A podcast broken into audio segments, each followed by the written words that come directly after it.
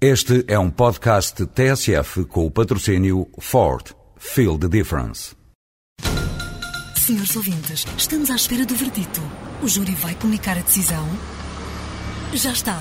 A decisão foi tomada. O Ford S-Max foi considerado o carro do ano de 2007. Ford S-Max. Sinta a diferença. O júri sentiu. Ford. Feel the difference. De que é que mais gosta na melancolia, Maria de Medeiros? É do gosto. Há um gosto na melancolia. Há quase uma alegria da melancolia. A melancolia é um desporto e quem sabe praticar bem tem muito gosto.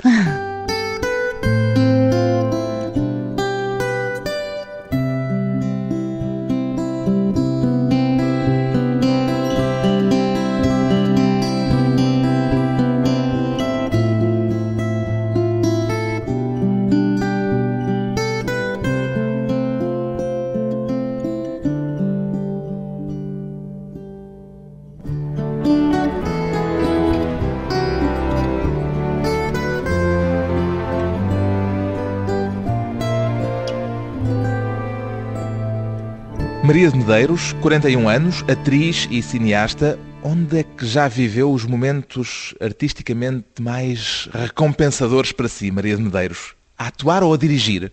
No fundo, a fazer as duas coisas. Eu penso que o, o que me realiza mais, de alguma forma, é justamente o poder passar de um lado para o outro da Câmara. Mas quando o projeto a que se está a dedicar é seu, dirigido por si, Sim.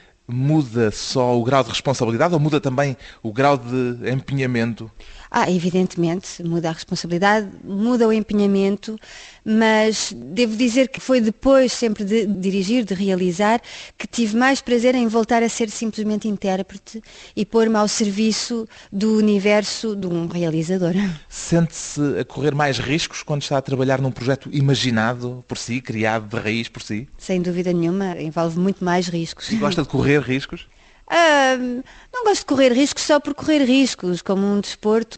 Não pratico o risco pelo risco. Penso- O risco não é a sua profissão. Não, não, não é. Parece uma coisa inútil praticar o risco pelo risco. O que eu gosto é de realizar, de concretizar alguma coisa. E na concretização de um objeto, evidentemente, há sempre um risco, há sempre um envolvimento. Aliás, eu fiz um filme sobre isso. Um documentário sobre a- a- As relações entre Exatamente. críticos e cineastas. Exatamente, e uma das perguntas que eu colocava era precisamente essa.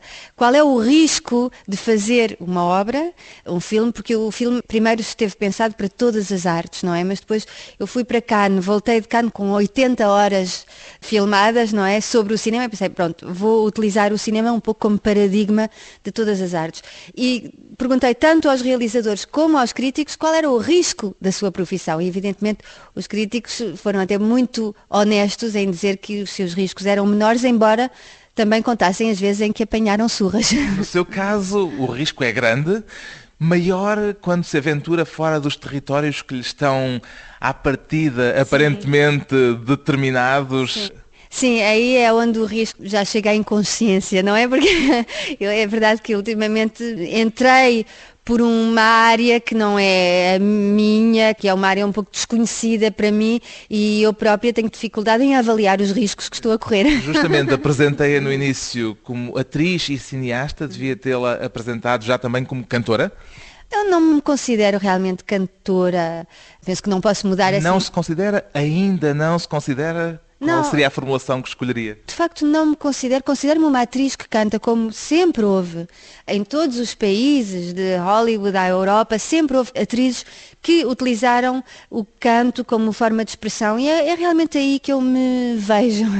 Atriz que canta dá a ideia que os atores têm uma maneira particular de cantar. Sim, eu penso que há uma forma de entrar nas canções, nos repertórios, em todo caso, no que me diz respeito, que é muito pela palavra, quer dizer, foi a palavra que guiou todo este projeto. São pequenas histórias de 3, 4 minutos, Sim. as canções. Efetivamente, e sobretudo, devo dizer, nas canções do Chico Buarque, mas em geral as boas canções são de facto pequenas histórias e estão cheias de personagens. E interpretar 14 canções é no fundo entrar na pele de 14 personagens. Aquelas personagens daquelas canções que canta neste disco, A Little More Blue, Uhum. são personagens com quem tem uma empatia especial, quer dizer, escolheu estas canções pelas personagens, pela música, pelo que as canções lhe evocam e lhe recordam. Sim. O que é que foi predominante? Realmente a escolha foi presidida pelo critério do conteúdo, não é? Eu quis evocar as canções brasileiras de resistência à ditadura militar, que foram as canções que marcaram muito, não só a mim, mas as pessoas da minha geração. As palavras foram mais importantes do que É, o o- aspecto musical. O que é bonito na música brasileira é que as palavras não se podem separar da música. Quer dizer, estas canções, a meu ver, são todas obras-primas, tanto do Chico Buarque como do Caetano ou do Gil e de outros autores, de Dolores Duran, porque as palavras são belíssimas e a melodia, a música também é extraordinária e é inseparável. Em todo caso, insisto que não é cantora, que é uma atriz a interpretar estas pequenas histórias de 3, 4 minutos. Pediria a quem vai ouvi-la que tenha presente essa ideia de que não é uma cantora, mas uma atriz a cantar? Não, não vou pedir desconto. Não, não, eu não. Eu tenho pudor em pedir desconto até nas lojas, quanto mais aos auditores. Podia ser um bocadinho uma desculpabilização à partida. Não, não, não, isso não vou fazer. Sentiu-se a correr riscos? Há pouco já falou de um grau que chega quase à À inconsciência. que riscos, que perigos é que sentiu que estava a correr ao aventurar-se por estes territórios que não lhe são naturais à partida? Não pensei muito no risco, na verdade. Pensei ne- no desejo de transmitir o melhor possível as, as emoções que essas canções evocaram e evocam em mim, simplesmente transmitir. Não pensei nos riscos. Qual foi a maior dificuldade que teve de vencer? Bom, é uma questão de organização. Eu, eu sei que fazer um disco, como fazer qualquer coisa, envolve dificuldades enormes. Eu devo dizer que aqui tive imensa sorte, uma sorte incrível no sentido em que este disco primeiro não foi pensado como um disco, mas como um projeto entre o teatro e o, um concerto. Começou pelo palco. Exatamente, começou com uma ideia de palco e foi ao ensaiar com os músicos em Paris que os músicos, a ideia partiu deles, me disseram, mas faz um disco disto. E puseram-me em contacto com a Universal em Paris, que é a Universal clássica e crossover, portanto são já objetos um bocadinho assim fora da norma, digamos, e tudo se decidiu praticamente em duas semanas. E num mês estava feito o disco. Eu sei que em geral é muito difícil, mas eu tive a sorte de que realmente tudo se fez um pouco E milagrosamente. considera este objeto um pouco fora da norma, para usar essa expressão que agora foi buscar? Sim, porque eh, hoje em dia, quase infelizmente, há normas para tudo, É não um é? ODNI, um objeto É, discográfico é, não é, identificado? É um bocadinho um OVNI, mas bom, sou pelos OVNIs em, e pelos OVNIs, eh, digamos, artísticos em todas as áreas. O disco chama-se A Little More Blue, a partir de uma canção de Caetano Veloso, mas também como forma de reforçar eh, o traço de melancolia que há neste projeto. Sim, sim, sim, é verdade, porque eu É estou... uma mulher melancólica? É, tenho uma componente. Costela. Sim, uma costela melancólica. Aliás, eu penso que é muito comum tanto aos portugueses como aos brasileiros. E, de facto, tratava-se de evocar não só uma época, mas também uma faceta da música brasileira que hoje em dia é talvez menos explorada. Esta canção do Caetano é da fase do exílio dele, em que ele está longe do Brasil, em Londres. A Maria de Medeiros está há muitos anos fora de Portugal. Há aqui algum processo de identificação, apesar da diferença das circunstâncias inevitável? Sim, sim, alguma, alguma há. Eu penso que posso entender alguns dos sentimentos de que ele fala, a começar pelo, por exemplo, pelo frio, não é? Aliás, a capa desse, do disco em que se encontra Little More Blue é o Caetano assim todo muito frico, muito barbudo, porque era a época, num grande casaco de pele cheio de frio. E eu lembro-me, de facto, quando cheguei também aos 18 anos a Paris, eu, eu morria de frio. E são coisas assim, detalhes desse primeiro contacto, digamos, com a Europa fria, nórdica e tal, que eu reconheço. O frio ultrapassado pelo calor das canções, A Little More Blue, uma canção em inglês de um brasileiro, cantada por uma portuguesa que vive em França. Sim. I feel a little more blue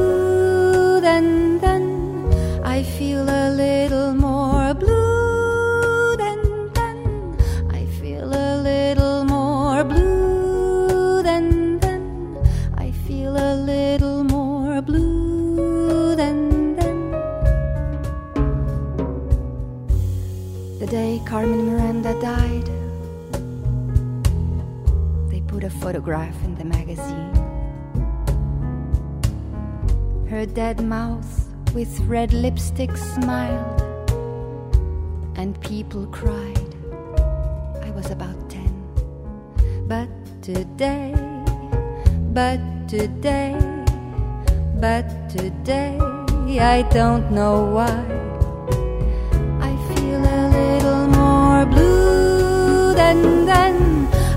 Feel a little more blue than then. I feel a little more blue than then. I feel a little more blue than then. A Little More Blue, a música brasileira pela lente da melancolia na voz de uma atriz que canta e que vai voltar depois de um breve intervalo, Maria de Medeiros e as canções que o 25 de Abril lhe deu a conhecer.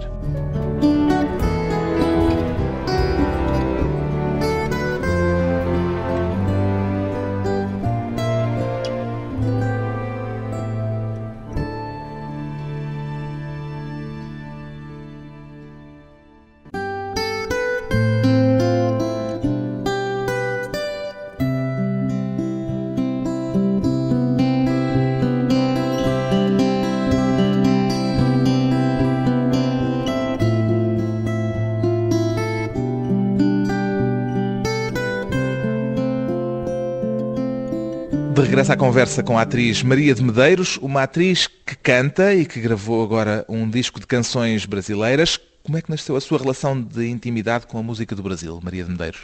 Curiosamente, eu penso que teve a ver com o meu itinerário pessoal, porque cresci na Áustria, em Viena. Imagino que sendo filha do maestro Vitorino de Almeida, ouvir mais música clássica do que propriamente canções brasileiras. Sim, e praticamente só música clássica, o que foi uma formação ótima que ainda hoje eu agradeço realmente ao meu pai de nos ter dado esta formação na música clássica, pelo menos no ouvido, o ouvido treinou-se muito.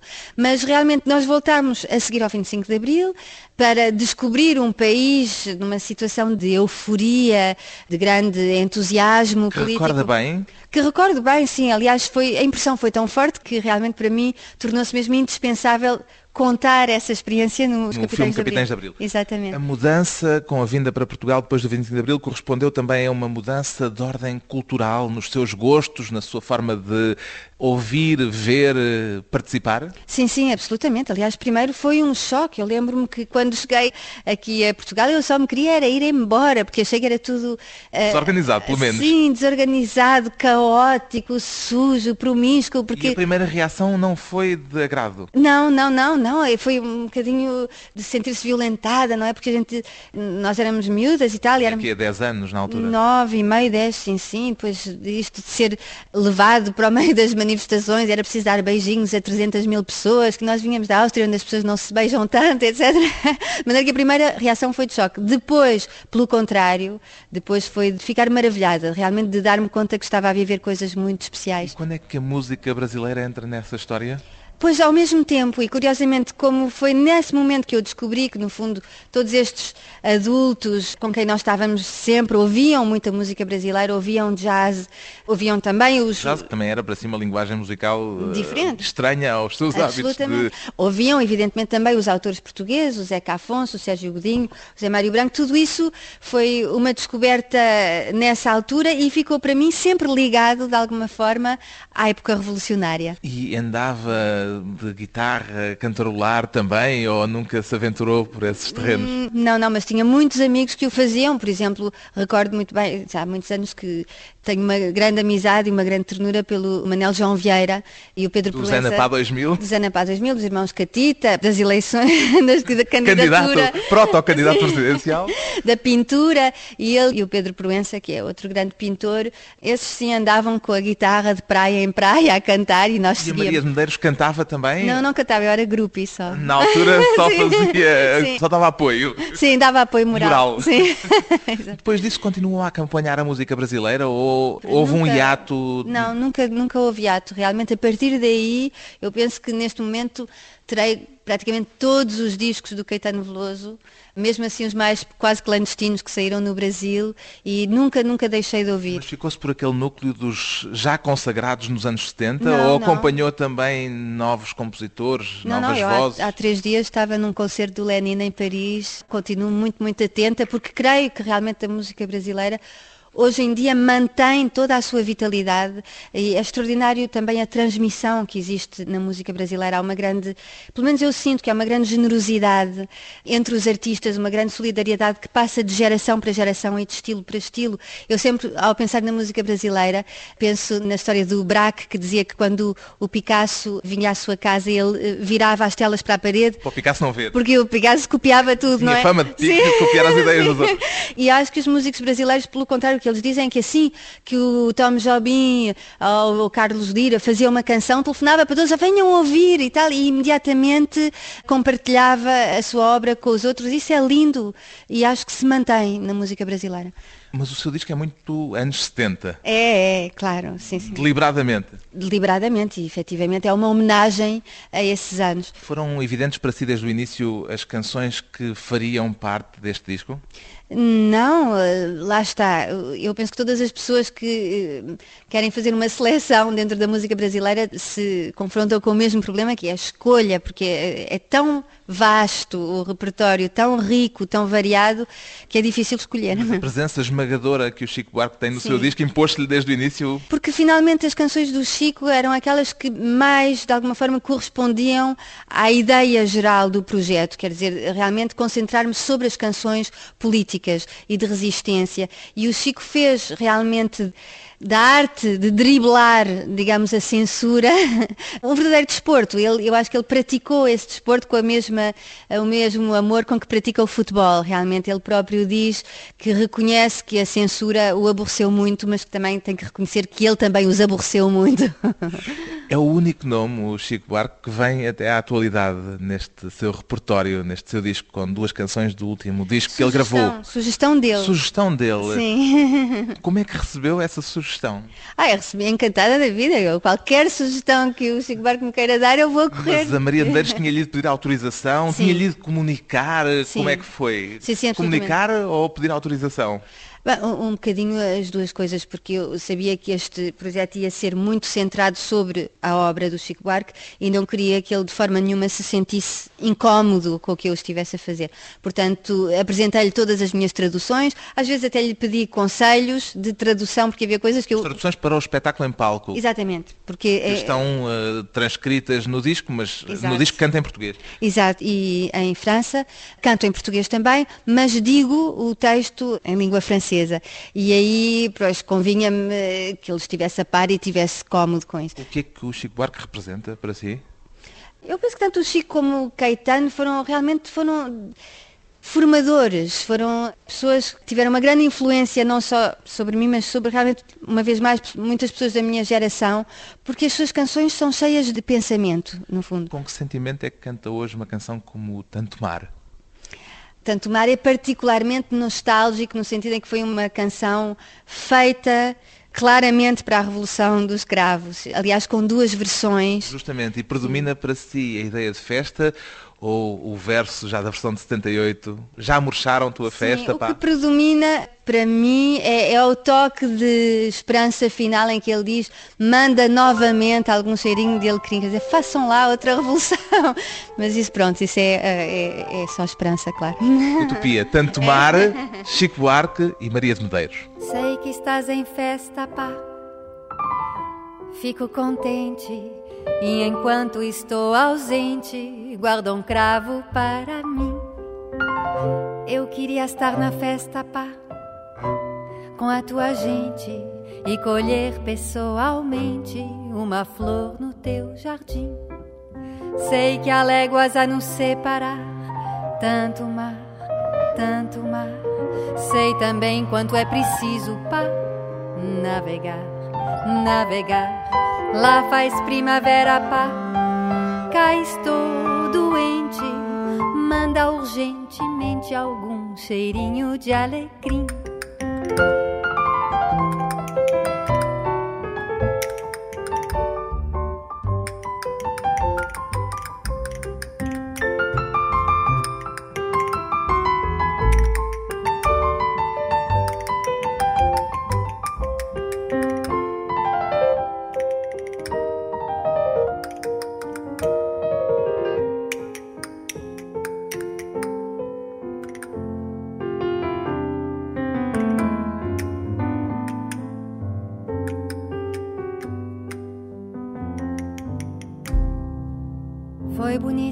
Bonita a festa, pá. Fiquei contente, ainda guardo renitente um velho cravo para mim. Já murcharam tua festa, pá, mas certamente esqueceram uma semente em algum canto de jardim. Sei que há léguas a nos separar, tanto mar, tanto mar. Sei também quanto é preciso para navegar, navegar. Canta a primavera, pá. Cá estou carente, manda novamente algum cheirinho de alecrim.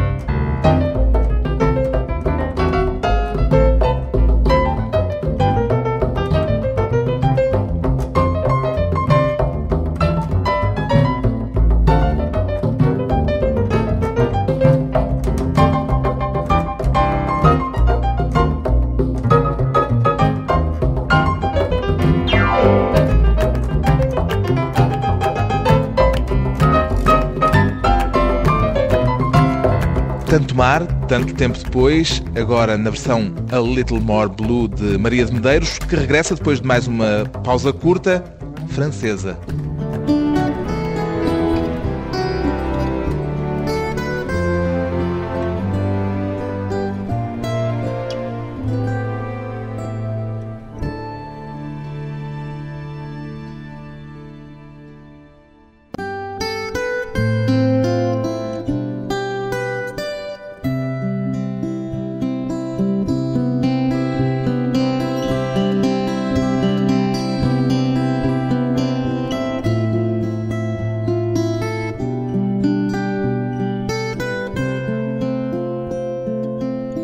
Convidada hoje para a conversa pessoal e transmissível a atriz Maria de Medeiros, que ao fim de duas décadas a viver em Paris se tornou este ano francesa.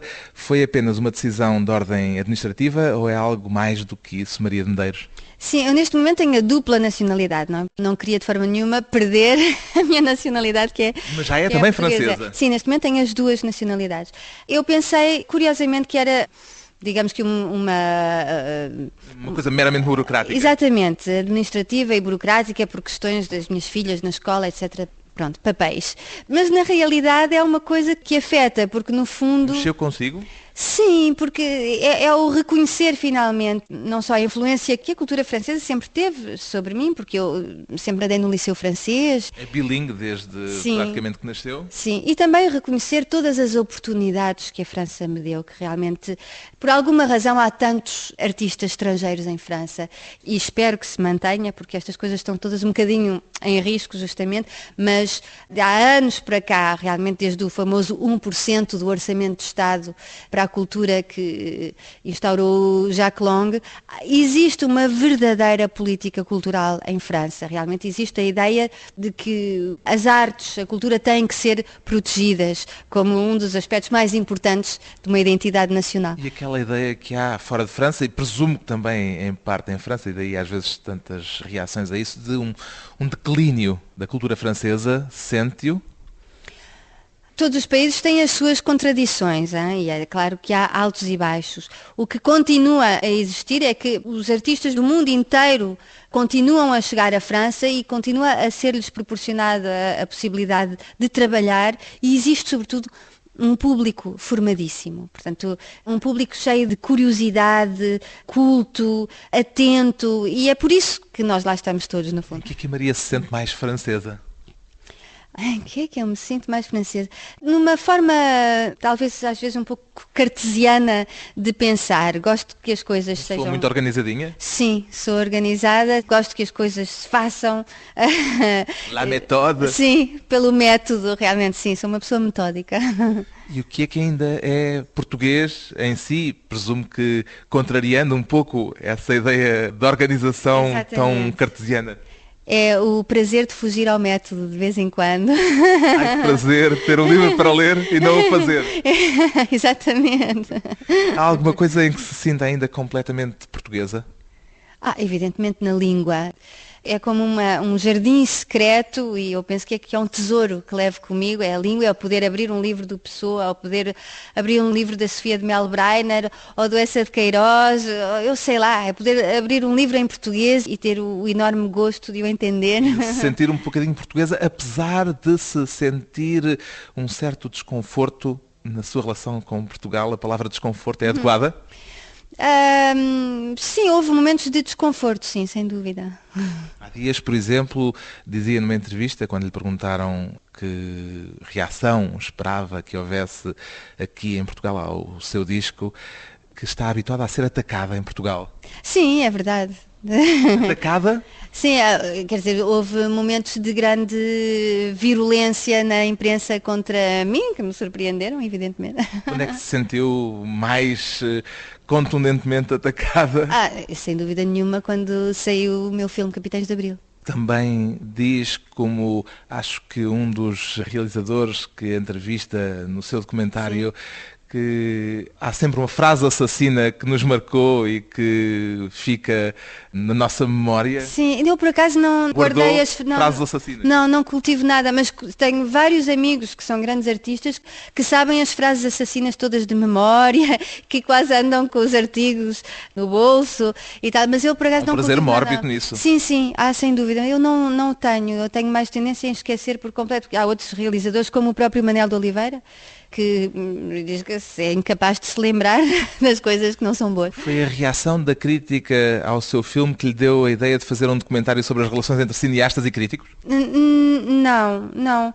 Foi mais o ter hum, a experiência de ter estado em Cannes como júri da Caméra d'Or. A Caméra d'Or é, é, digamos que é um- uma seleção, não é bem paralela, porque é sobre as seleções oficiais, mas é um júri que dá um prémio ao primeiro filme em todas as seleções. E então aí eu vi um bocadinho os bastidores de Cannes e convivi muito com a imprensa e com os críticos e, e assisti a algumas eh, discussões muito acesas entre os críticos e achei muita graça. E também o ver assim muitos filmes e ter que emitir um, um julgamento rapidamente sobre uma obra foi uma experiência interessante porque é misterioso como nos chega uma obra de arte. Quer dizer, uma pessoa parece, às vezes com certos amigos, parece que a gente tem tudo em comum, os mesmos gostos, que vamos realmente adorar as mesmas coisas, e vemos um filme e um pensa uma coisa e o outro pensa uma coisa diametralmente diferente. E isso fascinou-me e quis explorar um pouco isso. Como procede a percepção estética, não é? Como nos chega uma obra de arte. Depois de fazer o documentário, depois de ter falado com tantos cineastas, tantos críticos de todo o mundo, qual é o seu verdicto?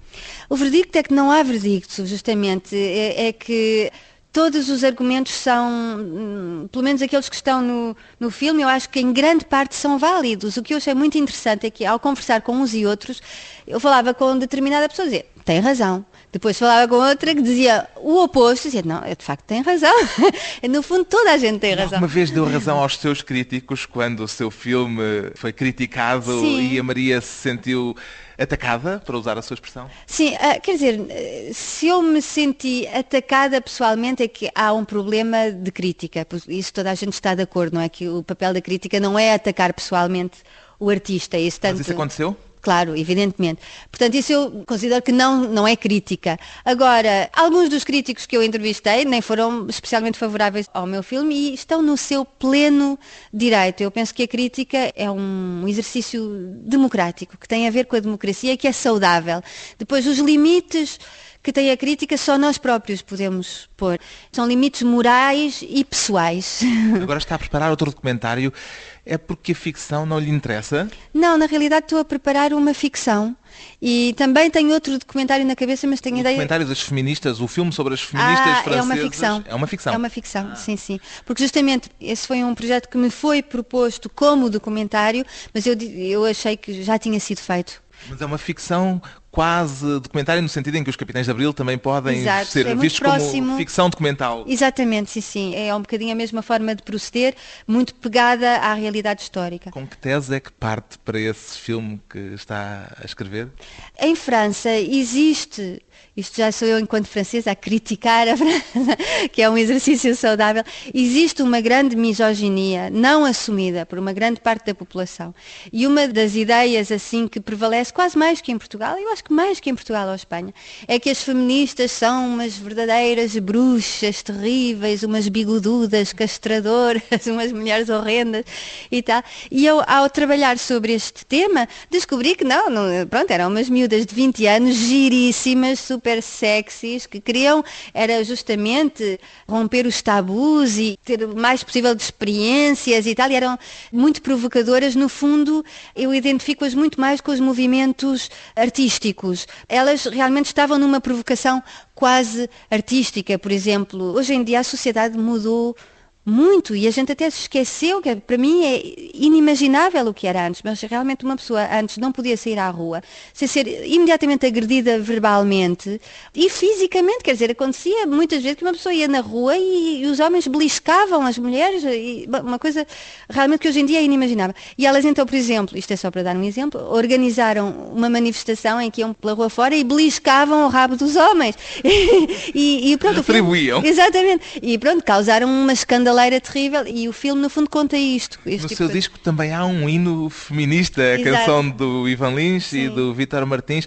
Poderia ser quase banda sonora para o seu filme. Sim, sim, exatamente. É, Não eu- fosse a diferença de contexto cultural. Com certeza. Não, mas eu penso que os latinos, curiosamente, tiveram mais facilidade em reconhecer o seu machismo. Em relação ao Começar de Novo, que foi uma canção que eu creio que teve um impacto enorme, porque também, no fundo, foi a chegada das telenovelas a Portugal, que, que- Fazia parte da série Malu Mulher. Exatamente, era o genérico da série e para nós foi, eu penso que para a sociedade portuguesa foi uma descoberta extraordinária, no fundo todas estas temáticas que abordavam as telenovelas. Eu tenho uma amiga muito próxima, é muito engraçado que me diz que ainda hoje, quando ouve o Começar de Novo, levanta o punho. Começar de novo, Ivan Lins, Vítor Martins, a voz de Maria de Medeiros. Começar de novo e contar comigo vai valer a pena ter amanhecido, ter me rebelado, ter me debatido, ter me machucado, ter sobrevivido ter virado a mesa, ter me conhecido, ter virado o barco, ter me socorrido, começar de novo e contar comigo. Vai valer a pena ter amanhecido sem as tuas garras tão seguras, sem o teu fantasma, sem tua moldura, sem tuas escoras, sem o teu domínio, sem tuas esporas, sem o teu fascínio, começar de novo e contar comigo vai valer a pena ter amanhecido sem as tuas garras sempre tão seguras sem o teu fantasma sem tua moldura sem tuas escoras sem o teu domínio sem tuas esporas, sem o teu fascínio, começar de novo e contar comigo vai valer a pena já ter te esquecido.